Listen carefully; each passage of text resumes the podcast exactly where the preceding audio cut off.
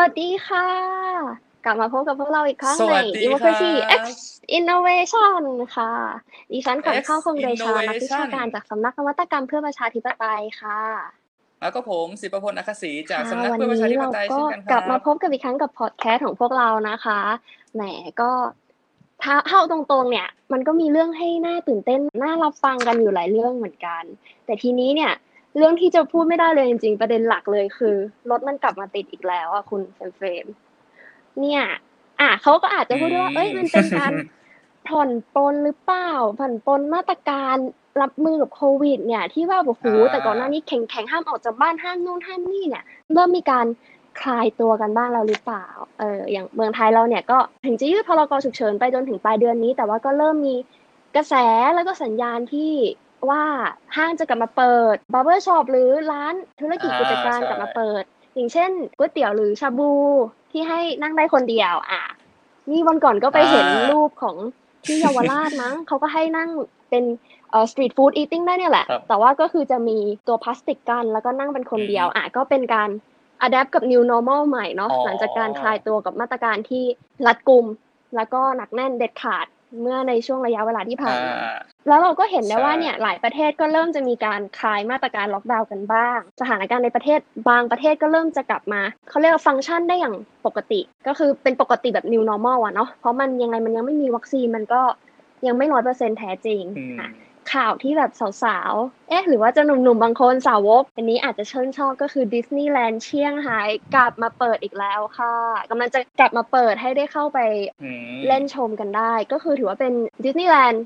แห่งแรกมั้งในโลกตอนนี้ที่ว่าให้กลับมาเปิดได้ปกติ แต่เขาก็ต้องแน่นอนว่ามีมาตรการรองรับ แล้วก็ข้อจำกัดอยู่เช่นเดียวกัน อีกหนึ่งที่น่าสนใจจากการที่กลับมาเปิดได้เนี่ยก็คือเรื่องการประท้วงจำได้ไหมปีที่แล้วที่เราพูดกันเนี่ยว่า มันมีงานวิจัยออกมาเลยนะว่าปี 2020 เนี่ยมันจะเป็นปีแห่งการประท้วง ปีแห่งการแบบลุกฮือของ democratization ในหลายประเทศ แต่ก็ดันเจอโควิดเข้ามาก่อนเนาะใช่ประเทศไทยเราเองก็เหมือนกันก็โดนเบรกไปก่อนนะครับเอ๊ะ หยุดไว้ก่อน แต่ว่าเนี่ยค่ะฮ่องกงเขากลับมาเดินหน้า เรียกร้องหาประชาธิปไตยและออกมาประท้วงกันอีกแล้ว หลังจากที่โดนเบรกไปยาวๆ ด้วยเจ้าโควิด แล้วก็หันไปเป็น social movement อื่นๆ แทนไม่ว่าจะเป็นทางโซเชียลมีเดียหรือในแม้แต่ Animal Crossing ก็มีการประท้วงของฮ่องกงอยู่ ตอนนี้เขาก็ได้กลับมาลงพื้นที่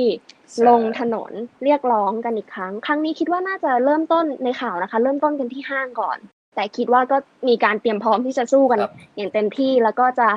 คิดว่าจะเอากระแสเอามูฟเมนต์เอาความเป็นมูฟเมนต์เหมือนอย่างเมื่อปี 2019 กลับมาอีกครั้งหนึ่งเนาะก็ เราก็ต้องติดตามกันดูอืมว่าจะเป็นยังไงแต่ก็อย่างที่บอกตราบใดที่มันยังหาวัคซีนไม่ได้เนี่ย เราก็จะต้องอยู่กับ new normal อย่างนี้กันไป ประเทศไทยเองก็เหมือนกัน ก็ top form จริง ๆสำหรับปี 2020 2020เออเหลียงเออเหลียงนะคะ ของเรา คือโหตั้งแต่ต้นอะเราก็พูดกันหลายรอบในทวิตเองเขาก็มีการแซวว่าปี 2020 เนี่ยคือปีที่ 2012 พยายามจะเป็นแต่ทำไม่ได้มือไม่ถึง เออมันอาถรรพ์ไม่พออะไรอย่างนี้เพราะตั้งแต่ต้นปีตั้งแต่เรื่องของสงครามไฟไหม้ป่า สิ่งแวดล้อมฝุ่น PM จนมาโควิด เนี่ย เดือนนี้ก็ร้อนแรงไม่ต่างกันเลย แรงมากๆ แรงจน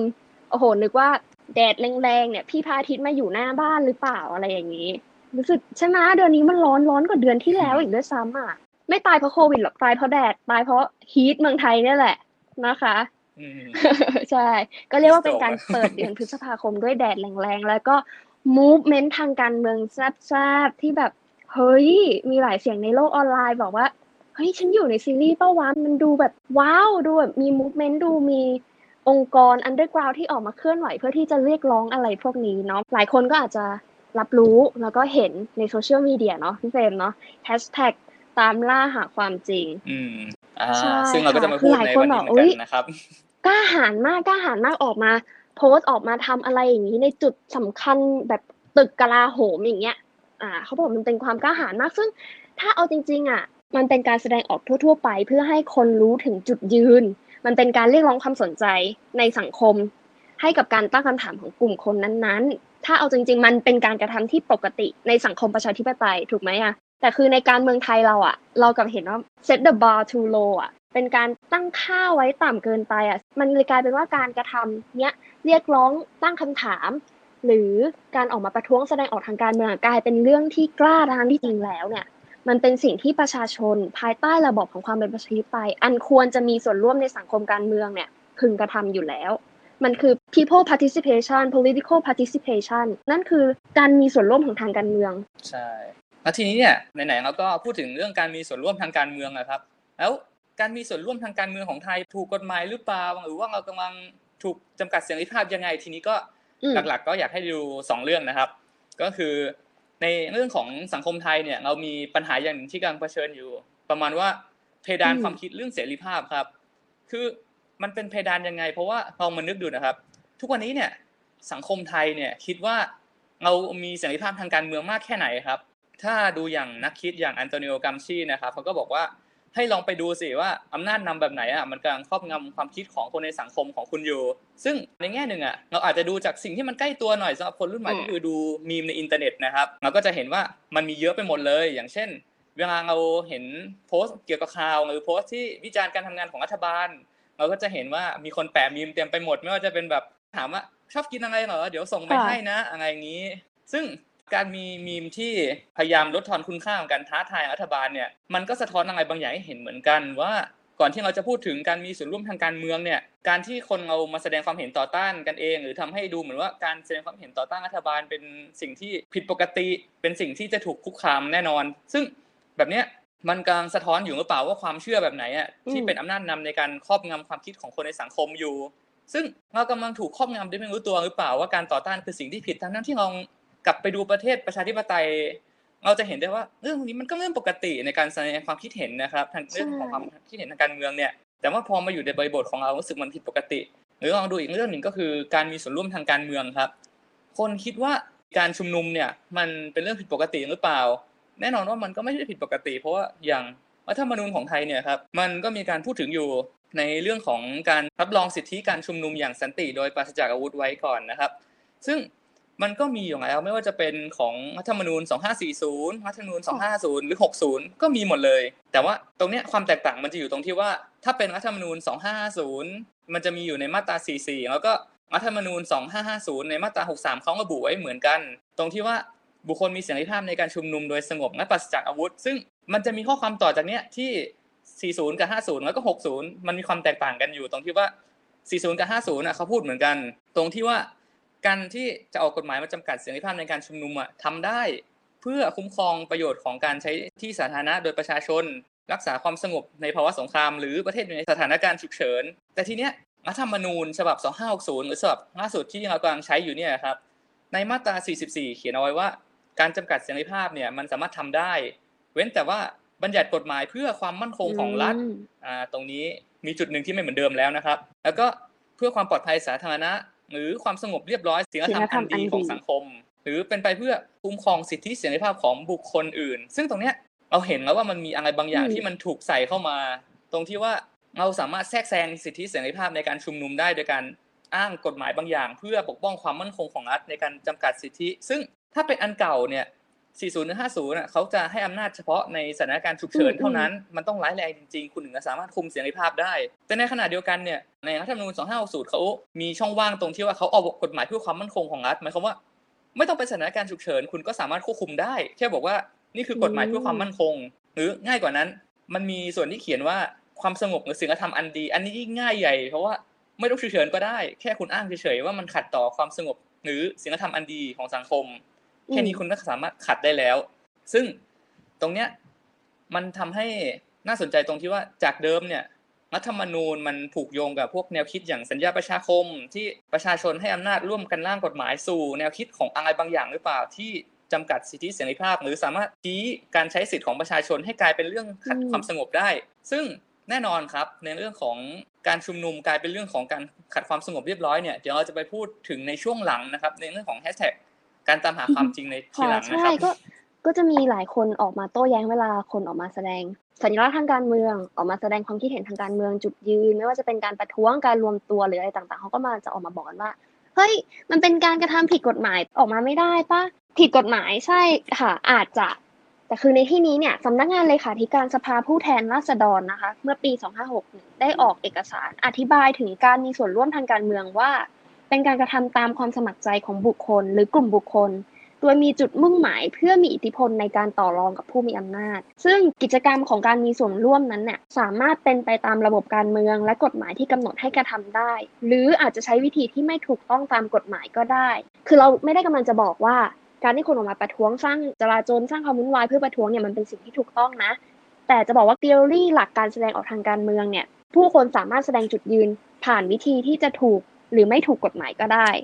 พอยก็คือประชาชนเนี่ยสามารถทำให้เสียงที่ต้องการจะเปล่งนั้นอะเป็นที่ได้ยิน เราไม่มองเรื่องการเมืองแบบการเมืองนักการเมืองหรือเรื่องเศรษฐกิจก็ได้ เรามามองกันในเรื่องอย่างสิ่งแวดล้อม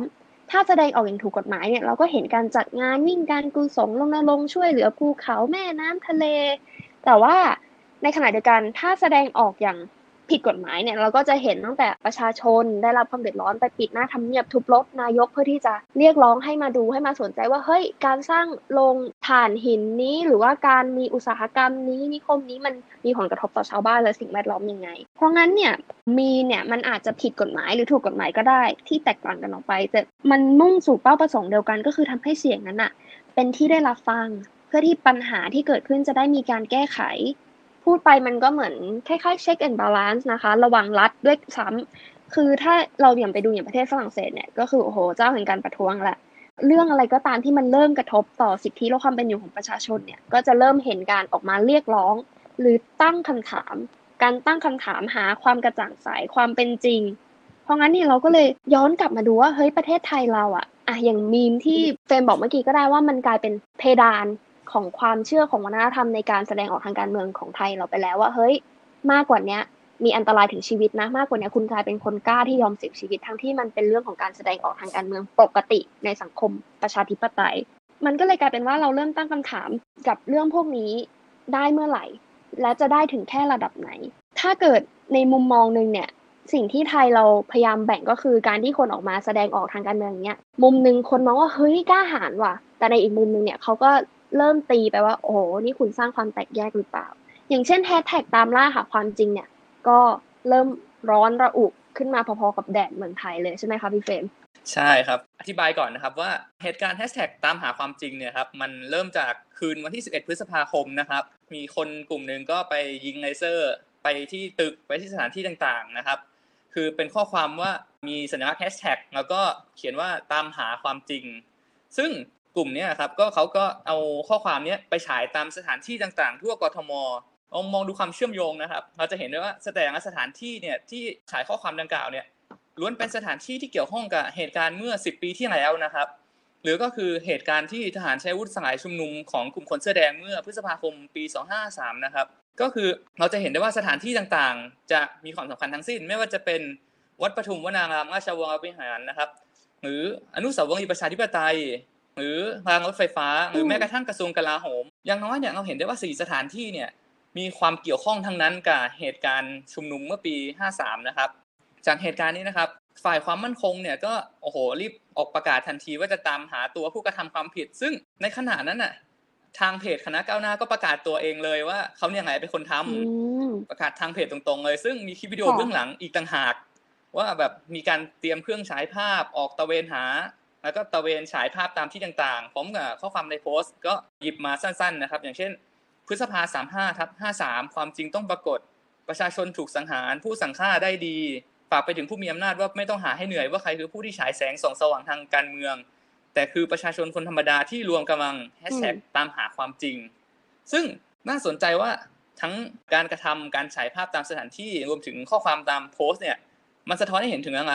ก็อันดับแรกนะครับ การฉายภาพในคืนวันที่ 11 เนี่ยก็ต้องอธิบายก่อนว่าโดยหลักอะมันเกี่ยวข้องแน่ๆกับเมื่อ 10 ปีที่แล้วคือเหตุการณ์สลายการชุมนุมพฤษภา 53 นะครับโอ้โหเหตุการณ์ชุมนุมของกลุ่มคนเสื้อแดงเนี่ยถ้าจะเล่าอะมันค่อนข้างซับซ้อนละเอียดแล้วก็ยาวนานมากๆ ซึ่งโอเคผมจะพยายามสรุปให้เข้าใจง่าย ๆที่สุดนะครับ ก็คือเหตุการณ์เนี้ย มันเป็นการชุมนุมของกลุ่มคนที่สวมเสื้อสีแดงเป็นสัญลักษณ์ซึ่งสีแดงของเสื้อเนี่ยก็เป็นการต่อยอดมาจากกิจกรรมหนึ่งของกลุ่มวันอาทิตย์สีแดงของบกไอจุดนะครับ ที่ประท้วงก่อนหน้านั้นอีกในช่วงประมาณว่าต่อต้านการขึ้นสู่หน้าของรัฐบาลอภิสิทธิ์นะครับ ที่ไม่ได้มาจากการเลือกตั้ง ซึ่งตรงเนี้ยมันก็นำไปสู่ข้อเรียกร้องของกลุ่มคนเสื้อแดงนะครับ ที่พยายามออกมาประท้วง แล้วก็สร้างข้อเรียกร้องออกมาว่ารัฐบาลของอภิสิทธิ์เวชชาชีวะเนี่ยลาออกจากตำแหน่ง แล้วก็มีการจัดการเลือกตั้งใหม่ ซึ่งตรงนี้ครับเหตุการณ์มันซับซ้อนมากแล้วนำไปสู่การเกิดวัฒกรรมต่างๆ มากมายแม้กระทั่งปัจจุบันก็ยังมีการผลิตซ้ำวัฒกรรมเหล่านี้อยู่ อย่างเช่นคำว่าเผาบ้านเผาเมือง ตรงเนี้ยเราจะเห็นว่าวัฒกรรมเหล่านี้มันวนเวียนอยู่กับสังคมไทยวนเวียนอยู่กับการเมืองไทยมานานมาก แต่ทีเนี้ยมันซับซ้อนมากแทนที่จะอธิบายด้วยคำสั้นๆ ว่ามันเกิดอะไร ซึ่งตรงนี้มันมีปมมากมายที่เกิดขึ้น มาตั้งแต่ชัยชนะการเลือกตั้งของพรรคไทยรักไทย การรัฐประหารรัฐบาลทักษิณชินวัตร ความพยายามสลายขั้วทางการเมืองของกองทัพ โดยรัฐบาลช่วงสุรยุทธ์นะครับ หรือการยุบพักต่างๆ ยุบพักไทยรักไทย ยุบพักพลังประชาชน รวมถึงการตั้งรัฐบาลของที่นำโดยพรรคประชาธิปัตย์ด้วย ซึ่งตรงนี้ครับมันมีเหตุการณ์เกิดขึ้นมากมาย มีการถกเถียง มีเรื่องของอุดมการณ์ เรื่องต่างๆ ที่ซับซ้อนจนถ้าจะแนะนำหนังสือให้อ่านก็มีหนังสือเล่มหนึ่งที่สามารถอ่านและเข้าใจง่ายๆ ชื่อว่าหนังสือตาสว่างนะครับ เป็น graphic novel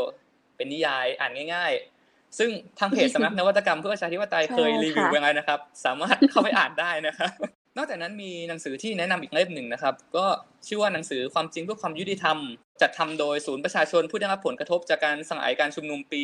2553 นะครับ ซึ่งหนังสือเล่มนี้มีไฟล์ให้ดาวน์โหลดด้วย สามารถหาได้ในอินเทอร์เน็ตนะครับ ทีเนี้ยมีสิ่งที่น่าคิดนอกจากว่าข้อความตามหาความจริงอะยังมีข้อความอื่นที่กลุ่มนี้เข้าไปฉายอีกด้วย อย่างเช่น ข้อเท็จจริงพฤษภา 2553 ทหารขับไล่คนเสื้อแดงออกจากเซนทรัลเวิลด์ทหารควบคุมพื้นที่เซนทรัลเวิลด์เกิดไฟไหม้ตอนทหารควบคุม และทหารไม่ยอมให้รถดับเพลิงเข้าไปดับไฟ ซึ่งประโยคที่อ่าตอนนี้ยังรู้แล้วว่าเป็นกลุ่มนี้นะครับ ก็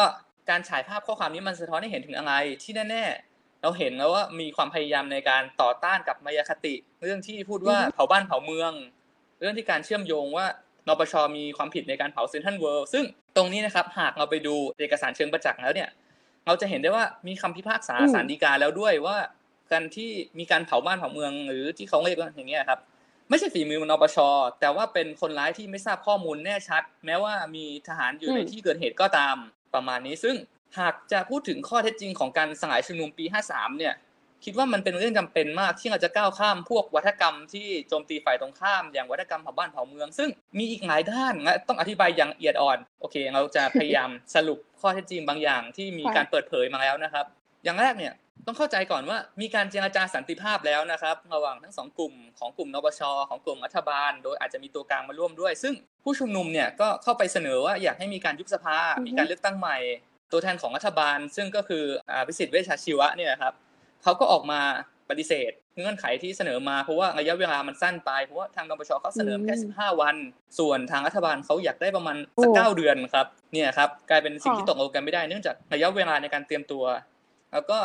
นำมาสู่การที่รัฐบาลอภิสิทธิ์เนี่ยประกาศสถานการณ์ฉุกเฉินตั้งศูนย์สอชซึ่งโอเค ตรงเนี้ยคุ้นๆว่าในปัจจุบันก็เพิ่งมีเหมือนกันคล้ายๆกัน อย่างสบคเนี่ยครับใช้หลักการเดียวกันในการตั้งนะครับ ช่วงแรกคนที่เห็นว่ามีการตั้งศูนย์สบคเนี่ยมีการต่อต้านเพราะกลัวว่าจะเป็นเหมือนสอชในครั้ง 53 เนี่ยนะครับ ซึ่งตรงเนี้ยก็นำไปสู่ยุทธการขอคืนพื้นที่ และนำไปสู่เหตุการณ์ปี 253 อย่างที่เข้าใจกัน นอกจากนั้นเนี่ย ถ้าเราดูข้อเท็จจริงที่เป็นข้อมูลจากสบชศูนย์ข้อมูลประชาชนผู้ได้รับผลกระทบจากการสลายการชุมนุม 53 เนี่ยครับเขาก็ระบุว่าผู้เสียชีวิตจากการสลายการชุมนุมในพฤษภา 53เนี่ยครับทั้งหมด 94 คน มีการเบิกกระสุนจริงของกองทัพเนี่ย 597,500 นัด มีกระสุนที่เอามาคืนกว่า 490,000 นัด แปลว่ากระสุนเนี่ยถูกใช้จริงไปแล้ว 110,000 กว่านัด ในการสลายการชุมนุมครั้งนี้ จากผู้เสียชีวิต 94 คนกับจำนวนกระสุนกว่าแสนนัดเนี่ย ก็พอจะชี้ชัดได้แล้วว่ามีการเสียชีวิต และจะมีการใช้อาวุธอยู่จริง ๆ ในการสลายการชุมนุมปี 53 เนี่ยสำนักข่าวอย่างอิสราก็ออกมาชี้แจงเหมือนกันว่าทางภาครัฐบาลเนี่ยก็มีการใช้งบประมาณในการปราบปรามกว่า 2,900 ล้านบาทนะครับ ซึ่งถ้าจะแยกเนี่ยกองทัพบกอย่างเดียวก็รวมแล้ว 2,000 ล้านบาทนะครับ ในการปราบปรามประชาชนเนี่ยครับในขณะที่ตำรวจเองก็ได้งบถึง 768 ล้านในการปราบปรามเช่นกัน แล้วก็มีกองทัพบกกองทัพเรือด้วย จะเห็นได้ว่า การปราบปรามครั้งนี้ครับไม่ได้เรื่องที่สามารถทำได้ง่าย ๆนะครับ แต่ว่าใช้งบประมาณมหาศาลได้ถึง 2,900 ล้านทีเดียว นอกจากนั้นนะครับเราก็จะเห็นเหตุการณ์บางอย่าง อย่างเช่นใน 26 เมษายน 253 เนี่ยพลโทสันเสริญแก้วกำเนิดเนี่ยเขาก็ออกมาทำแผนผังโยงเครือข่ายความสัมพันธ์ระหว่างผู้มีอำนาจของฝั่งตรงข้ามว่าเขามีการร่วมมือยังไงต่อต้านอะไรเขาใช้ชื่อว่าผังลมเจ้านะครับเพื่อเอาผิดฝ่ายตรงข้ามทางการเมือง ซึ่ง กลายเป็นว่าพอหนึ่งปีต่อมาใน 22 มีนาคม 254 เนี่ยพลเอกสันเสริญออกมายอมรับต่อศาลเองด้วยซ้ำว่าไม่มีหลักฐานหรอกในบุคคลที่ในผังอะที่มีพฤติกรรมอย่างที่ว่าจริง ๆ แล้วการปราบปรามจะถือว่าชอบทำหรือเปล่าในเมื่อคุณออกมาให้หลักฐานทีหลังว่าสรุปแล้วไม่มีอะไรเกิดขึ้น ไม่มีหลักฐานจริง ๆ การที่ทำไปแล้วหมายความว่าไงแล้วจะมีการเอาผิดย้อนหลังหรือไม่ ตรงนี้เป็นสิ่งที่หายไป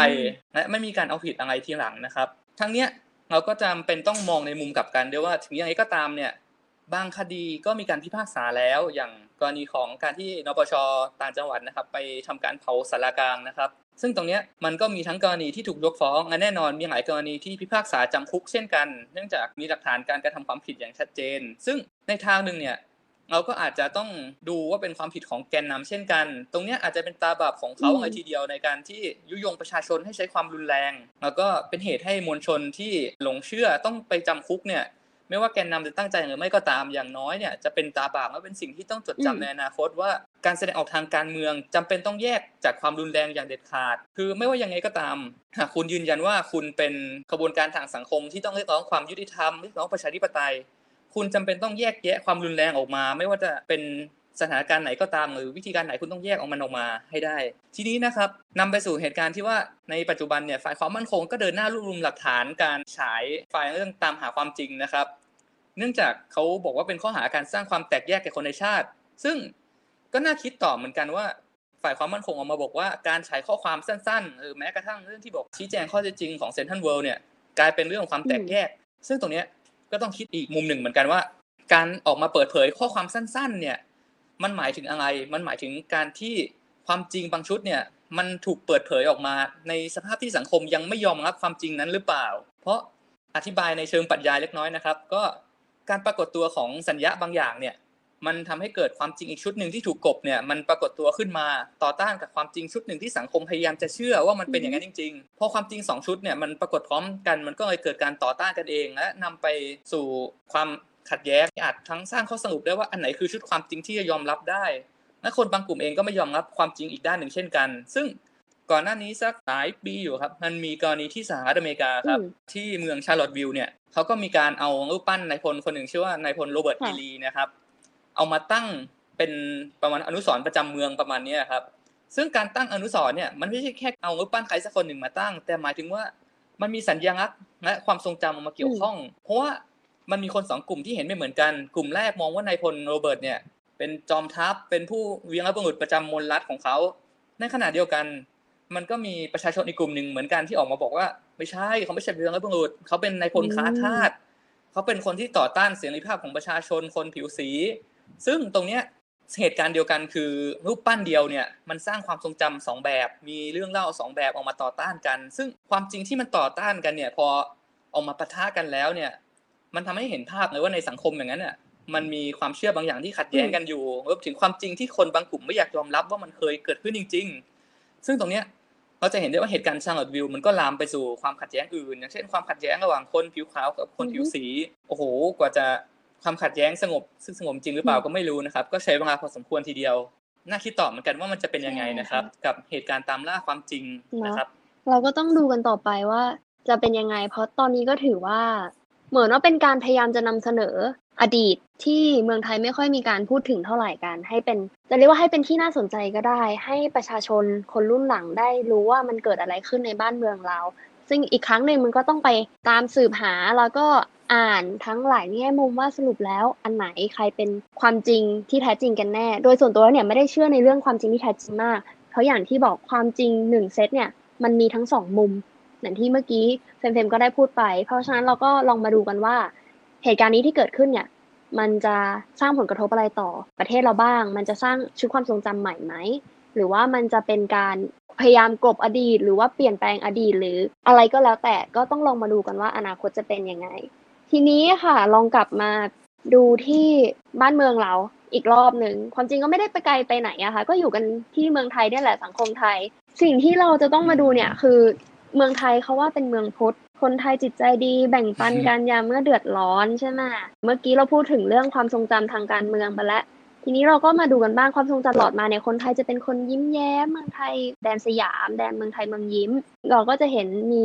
ฝรั่งมาโพสคลิปวิดีโอต่างๆ ว่าโอ้ยมาอยู่เมืองไทยแล้วขนาดในช่วงโควิดยังสบาย มีข้าวให้กินมีที่ให้นอน อย่างไม่ว่าจะเป็นในวัดหรือว่าในโรงแรมเปิดให้เข้าไปพังนับพักพิงอยู่ได้ชั่วคราว ทุกคนก็เฮ้ยเออ เราก็อยากทำบุญทำทานทำจิตใจให้ดีให้ร่มเย็นให้ทุกคนอยู่เย็นเป็นสุขในสภาพแวดล้อมที่มันวิกฤตเช่นนี้ใช่ไหมก็โอเค เบื้องต้นเราก็เห็นว่ามันมีแนวคิดโครงการหนึ่งก็คือโครงการตู้ปันสุข คือมันเป็นโครงการที่หลายประเทศเนี่ยเขาก็ทำนะคะ หลายประเทศก็มีมันเป็น free pantry ก็คือไอเดียเริ่มแรกเลยเนี่ยมันจะเป็น ตู้ที่ให้ไว้สำหรับ homeless ที่แบบเอ้ยในหน้าหนาวคุณก็มาเอาเสื้อแจ็คเก็ตเอาเสื้อโค้ทไปพักพิงได้ หรือว่าเอาอาหารไปกินเอาไปทานได้ ในช่วงโควิดเนี่ยช่วงที่มันวิกฤตเนี่ยหลายคนมีความเดือดร้อนเนี่ยอะคุณก็เลยเอาอาหารข้าวสารอาหารแห้งมาม่าไข่ไก่เอาอะไร คุณเอาไปได้เอาไปแต่พอดี เอาไปแต่พอควรที่คุณคิดว่ามันจะพอดำรงชีวิตได้ ส่วนถ้าใครมีมากพออยากจะแบ่งปันก็เอามาเติมกันได้ อย่างในนิวยอร์กเนี่ยประชาชนกว่า 800 คนเนี่ยโหูเข้าแถวเรียงรายเข้าคิวต่อแถวท่ามกลางฝน เพื่อที่จะรอรับปันน้ำใจเข้าของกินในสภาวะฉุกเฉินอย่างนี้นะคะ เพราะเขาก็อะเราก็รู้กันอยู่ US ก็มีปัญหาพอเศรษฐกิจชะงักประชาชนตกงานบ้างไม่ได้รับเงินสวัสดิการหรืออะไรต่างๆ นานา ได้รับผลกระทบเขาก็ออกมาบ้างทีนี้เนี่ยเมืองไทยแง่มุมหนึ่งเนี่ยอ๋อเมืองไทยเมืองพุทธคนไทยใจบุญสนทานเนาะในอีกแง่มุมหนึ่งเนี่ยมันก็เป็น แง่มุมที่คนแบบออกมาประนามออกมาบอกว่าเฮ้ยมันเกิดอะไรขึ้นวะตามที่เราเห็นกันในข่าวเนาะก็ถ้าจะดูจุดเริ่มต้นของโครงการตู้ปันสุกเนี่ยครับ ก็คือเท่าที่หาได้เนี่ยมันมาจากอเมริกาประมาณสักปี 2009อะครับเขาก็มีพลเมืองดี เขาก็หาพวกวัสดุพวกเศษไม้อะไรพวกนี้ครับ มาทำเป็นตู้ใส่หนังสือเพื่อให้เด็กในชุมชนเนี่ยเอามาแลกกัน ใครมีหนังสืออ่านแล้วอยากได้ให้ใหม่เอามาสลับกันตอนหลังเนี่ยเขาเอาไปทำเป็นมูลนิธิแบ่งปันหนังสือนะครับเพ ราะต่อมาเนี่ยมันก็มีคนเริ่มประยุกต์ไอเดียครับ คือคิดว่าแบ่งหนังสืออย่างเดียวคงไม่พอ คิดว่าอยากจะแบบแบ่งปันอาหารให้กับคนยากจน คนไร้บ้าน คนตกงานเพราะเศรษฐกิจ ซึ่งคอนเซปต์หลักที่เขาพยายามจะนำเสนอเนี่ยมันก็คือหยิบให้พอดีแล้วก็เอามาแบ่งกันนะครับ เราจะเห็นได้ว่าพอมันเริ่มมีวิกฤตโรคระบาดอย่างโควิดเนี่ยครับมันก็มีโครงการปรับเปลี่ยนให้กลายเป็นตู้แบ่งปันอาหารมากขึ้นเรื่อยๆ แน่นอนครับ อย่างของไทยก็มีเหมือนกันในการ จัดทำโครงการเรียกว่าตู้ปันสุกเนี่ยครับจากการเริ่มของสุภกิจกึงรชาติวิจิตนะครับ ของกลุ่มอิดน้อย ซึ่งเขาก็เอาไอเดียของตู้แบ่งปันต่างประเทศมาใช้ ซึ่งตรงเนี้ยเขาก็อธิบายว่าต้องการให้คนในสังคมไทยเนี่ยรู้จักแบ่งปันอาหารในช่วงโควิด แล้วก็บอกว่าก็ไปทดลองดูแล้ว เท่าที่ทดลองกระจายมาเนี่ยก็ไม่มีใครขโมยยกตู้อะไรมีการแบ่งปันมากด้วยซ้ำทีนี้นะครับจะมาดูความแตกต่างในเบื้องต้น ส่วนหนึ่งความสำเร็จของโครงการตู้แบ่งปันในต่างประเทศเนี่ยเราอาจจะ เห็นภาพแบ่งปันที่ประสบความสำเร็จ แต่เราก็คิดได้หลายแนวเหมือนกัน อันดับแรกเนี่ยการแบ่งปันเนี่ยมันอยู่บนฐานคิดแบบไหน ซึ่งถ้าเกิดเราคิดในเชิงศาสนาเนี่ยอาจจะมองได้ว่าเออกรณีของยุโรปเนี่ยเขาใช้ฐานคิดเรื่องศาสนาคริสต์เรื่องหรือเปล่า จากคำสอนที่ว่าให้ทุกคนรักเพื่อนมนุษย์อย่างเท่าเทียมกัน หรือการที่บอกว่ามนุษย์ทุกคนเนี่ยมีความเท่าเทียมกันภายใต้พระเจ้า ดังนั้นอะเราจึงต้องแบ่งปันอาหารแบ่งปันความช่วยเหลือให้เพื่อนมนุษย์ หรือจะเป็นมุมมองแบบประชาธิปไตยหรือเปล่าที่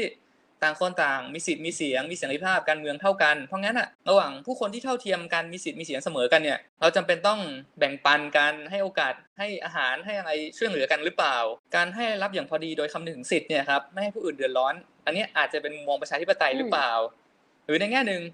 มุมมองเศรษฐศาสตร์ก็อาจจะเห็นแบบเออความเหลื่อมล้ำทางเศรษฐกิจอย่างในอเมริกาเนี้ยก็มีปัญหาเรื่องของความเหลื่อมล้ำเช่นกัน ตรงเนี้ยมันเกิดไอเดียว่าคนรวยเนี่ยต้องกลับมาช่วยเหลือคนจน เพื่อพยุงปัญหาโครงสร้างทางเศรษฐกิจหรือเปล่า แต่ถ้ามองในทางกลับกันนะครับเราก็เห็นเหมือนกันว่าภาพที่เราเห็นไม่ว่าจะเป็นภาพของตู้ แล้วก็มีคนหยิบอาหารแต่พอดี แล้วก็มีคนแบ่งปันระหว่างตู้อาหาร ซึ่งตรงเนี้ยภาพที่เราเห็นเนี่ยมันเพียงพอที่จะสะท้อนความเป็นตัวแทนหรือเปล่าว่า ในสังคมในยุโรปในอเมริกามันมีการแบ่งปันอย่างเท่าเทียมกันจริง ๆ หรือเปล่า หรือในขณะเดียวกันเนี่ยในสังคมเองก็จะมีมุมกลับด้วย อย่างเช่น มุมมองของพฤติกรรมคนส่วนน้อยเนี่ยที่ใช้พฤติกรรมแบบไม่คำนึงถึงผู้อื่น การที่เข้าไปตู้แบ่งปันอาหาร แล้วก็หยิบอาหารจำนวนมากกลับไป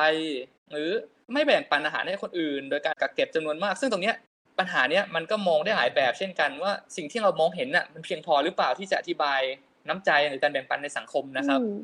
ใช่ค่ะ ซึ่งตัวหลักการโครงการเนี่ยมันก็มองได้หลายแบบ ปฏิกิริยาอย่างที่เมื่อกี้ได้พูดไปว่ามันมีมุมสนทานและเราก็มีมุมที่หลายคนออกมาวิจารณ์ว่าเฮ้ย จิตใจคนเราอะทำไมมันทำกันได้อย่างนี้ออกมากักตุนออกมา โอ้โหทำตัวเป็นสิ่งที่ไม่ควรทำอะ อย่างในอีพีที่แล้วเนี่ย เราพูดกันเรื่องที่ว่าคนจนเนี่ย ถูกทำให้กลายเป็นตัวตลกของชนชั้นอื่นใช่ไหมคะ เพราะงั้นเนี่ยเหตุการณ์นี้เนี่ยรู้สึกว่ามันก็ยังเอามาจับได้เหมือนกัน เพราะหนึ่งเนี่ยคนวิพากษ์วิจารณ์ในโซเชียลเนี่ยหลังจากโครงการตู้ปันสุกเนี่ยได้เริ่มกระจายไปหลายที่เนี่ยคนก็ออกมา แชร์ภาพแชร์อะไรต่างๆ ว่าเฮ้ยโดนอย่างนี้รู้สึกไม่โอเคเลย คนจนไม่จริงก็มาแบบมาลุมมาถึงมา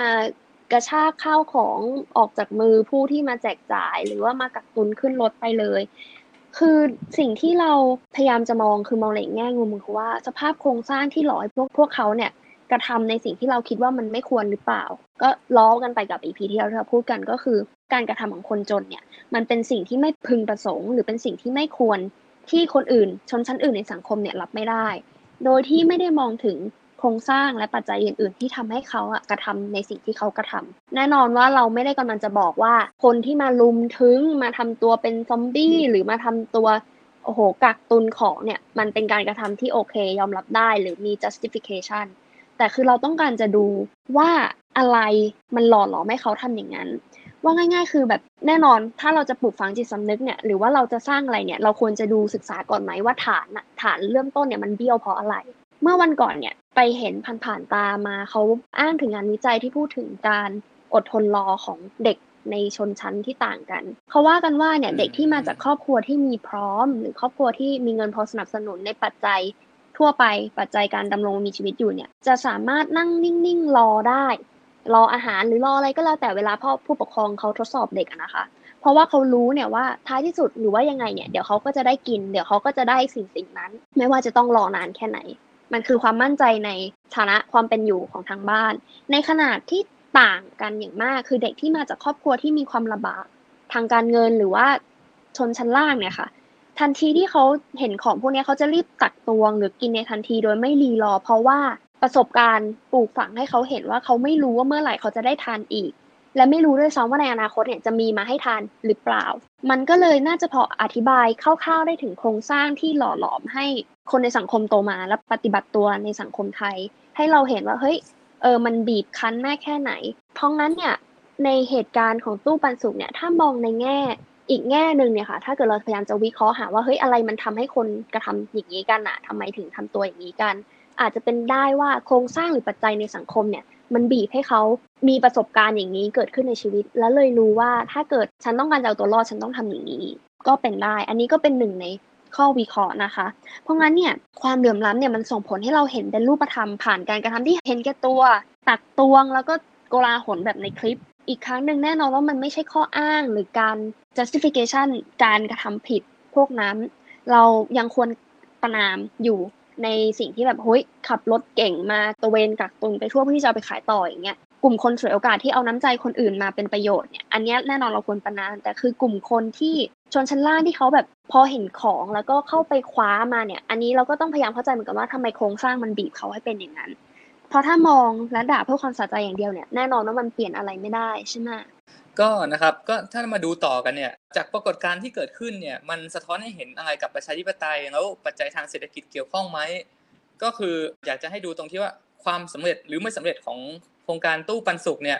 มันสะท้อนให้เห็นข้อโต้แย้งบางอย่างของทฤษฎีหนึ่งที่เป็นทฤษฎี modernization หรือการพัฒนาความสู่ความทันสมัยทางเศรษฐกิจ ซึ่งในอดีตเนี่ยก็เคยมีนักเศรษฐศาสตร์คนหนึ่งที่เสนอทฤษฎีเหมือนกัน ชื่อนักคิดว่าเซมัวลิฟเซตนะครับ คือเขาเสนอไอเดียประมาณว่า ถ้าหากพัฒนาเศรษฐกิจพัฒนาความเป็นเมืองแล้วเนี่ยมันจะเกิดการพัฒนาประชาธิปไตยควบคู่กันไปด้วย แน่นอนว่าประชาธิปไตยในแง่นี้ไม่ได้พูดถึงแค่เรื่องของการเลือกตั้งอย่างเดียว แต่หมายถึง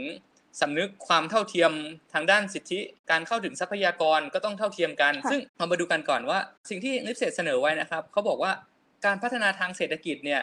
มันจะยิ่งทำให้เกิดความเป็นเมืองมากขึ้น โดยความเป็นเมืองเนี่ยมันวัดยังไงก็ดูจากตัวแปรต่างๆไม่ว่าจะเป็นการรู้หนังสือของคนในสังคม ระบบการศึกษาที่มีเด็ก ๆ เข้าการศึกษามากขึ้น หรือแม้กระทั่งการที่ประชากรเนี่ยเขาก็ครอบครองแบบทรัพย์สินรถยนต์เครื่องมือต่างๆ ที่มันเป็นของทันสมัยนะครับ ซึ่งหากมีพวกอัตราเหล่านี้ไม่ว่าจะเป็นการรู้หนังสือศึกษาหรือทรัพย์สินเนี่ยหากพวกนี้เพิ่มขึ้น ก็มีการพัฒนาประชาธิปไตยมากขึ้นด้วย เพราะว่าถ้าคนเข้าถึงทรัพยากรมากขึ้น คนกลุ่มนี้ก็จะเข้าไปพยายามหาโอกาสในการมีส่วนร่วมทางการเมืองเพื่อพัฒนาคุณภาพชีวิต เพราะว่าเขาคำนึงถึงหลักประชาธิปไตยที่ว่าคนเท่ากันก็ต้องมีสิทธิเท่าเทียมกัน ทีเนี้ยถ้าหากเราเอาแนวคิดเนี้ยกลับมาย้อนดูสังคมไทยจากเหตุการณ์ตู้ปันสุกเนี่ยเราก็จะอาจจะเห็นเหมือนกันว่า ในสังคมปัจจุบันเนี่ยความเป็นเมืองมันก็ขยายไปทั่วอืมเกือบทั้งประเทศแล้วด้วยนะครับ ความเจริญทางวัตถุมันก็ขยาย เรามีทั้งห้างสรรพสินค้า การเข้าถึงทรัพยากรเทคโนโลยีทันสมัย การเข้าถึงรถยนต์หรือแม้แต่ทั้งการศึกษาเนี่ยมันขยายไปเกือบทั่วพื้นที่ในทั่วประเทศแล้ว แต่แนวคิดของประชาธิปไตยเนี่ยที่ไม่ใช่แค่การเลือกตั้ง แต่หมายถึงว่า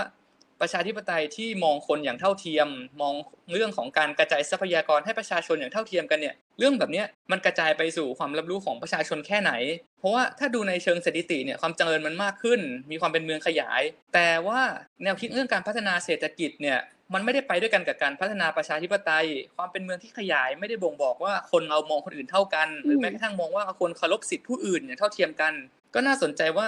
จากกรณีที่เห็นคนบางคนก็อาจจะรวยด้วยนะครับ แบบมีรถกระบะไปขนของจากตู้ปันสุกก็มีนะครับแล้วก็เห็นแล้วว่าถ้าดูในเชิงตัวแปรเนี่ยเขามีทรัพย์สินทำไมเขายังมองคนอื่นไม่เท่ากัน ถึงตั้งใจจะกอบโกยทรัพย์สิน ซึ่งตรงเนี้ยอะไรที่ขาดหายไปในการมองสมมติฐานว่าความทันสมัยเท่ากับการพัฒนาประชาธิปไตย หรือข้อถกเถียงทางวิชาการบางอย่าง โอเค เรื่องเวลาอาจจะใช่ด้วย แต่ทีเนี้ยเราอาจจะไม่ได้มองอย่างสังคมอย่างเป็นจริงเพียงพอหรือเปล่า เรื่องของความเหลื่อมล้ำเรื่องของการกระจายทรัพยากรต่างๆ ยังมีอีกเรื่องหลายเรื่องที่มันขาดหายจากความเข้าใจ บางทีเลยไม่สามารถอธิบายได้ว่าทำไมความเป็นเมืองมันมากขึ้น แต่ว่าปัญหาของการมีความเป็นประชาธิปไตยมองคนอย่างเท่าเทียมเนี่ยมันยังไม่กระจายพอหรือเปล่า ก็จะทำยังไงต่อไปนะครับ ค่ะ ก็นั่นแหละ ถ้าเกิดเราจะพูดกันว่าจะแก้ไขยังไง เพิ่มความเข้าใจประชาธิปไตย เพิ่มความค่านิยมความเท่าเทียมเนี่ย มันเป็นการปรับเปลี่ยนสังคมจากระดับรากฐานเลยนะ และการจะปรับเปลี่ยนสังคมระดับรากฐานเนี่ย มันก็ต้องปรับเปลี่ยนผู้คนในสังคมเหมือนกัน อย่างเช่น ในเหตุการณ์เนี้ยเขาบอกว่าเฮ้ยมันเป็นสันดานอะขอโทษที่อยากขอโค้ดมาเลยนะมันเป็นสันดานมันเป็นธรรมชาติที่แก้ไม่หาย คือถ้าคิดอย่างเงี้ยแก้อะไรไม่ได้อะมันก็จะไม่มีการเปลี่ยนแปลงถูกไหม ราะงั้นถ้าเกิดเราต้องการให้มีการเปลี่ยนแปลงเนี่ยง่ายที่สุดเบสิกที่สุดเลยคือย้อนกลับไปยังการศึกษา คุณภาพการศึกษาหลักสูตรในรั้วโรงเรียนของเราอะประเทศไทยเนี่ยสอนอะไรบ้าง พุทธศาสนาก็มีหลักสูตรคนดีเนี่ยอืมเราไม่ต้องพูดถึงเลย มีทุกโรงเรียน แต่ทำไมผลผลิตของชาติในปัจจุบันเนี่ย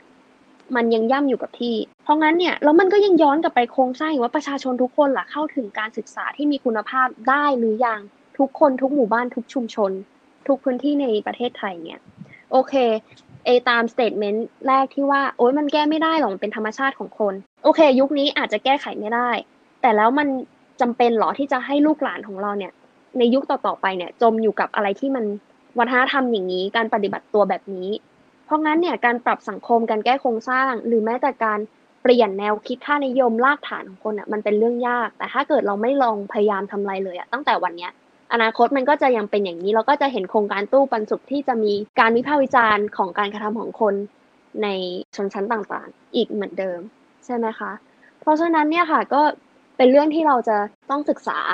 แล้วก็ให้ความสนใจกันต่อไป แล้วก็ดูว่าเราจะสามารถเปลี่ยนแปลงสังคมเราได้ยังไงเพื่อการพัฒนาไปสู่ประชาธิปไตย และก็สังคมที่ดีขึ้นในอนาคตยังไงวันนี้เราก็โหพูดกันสองเรื่องเนาะแต่ว่าก็เป็นเรื่องที่ยาวๆกันทั้งนั้นเลย กี่ยวกับสังคมไทย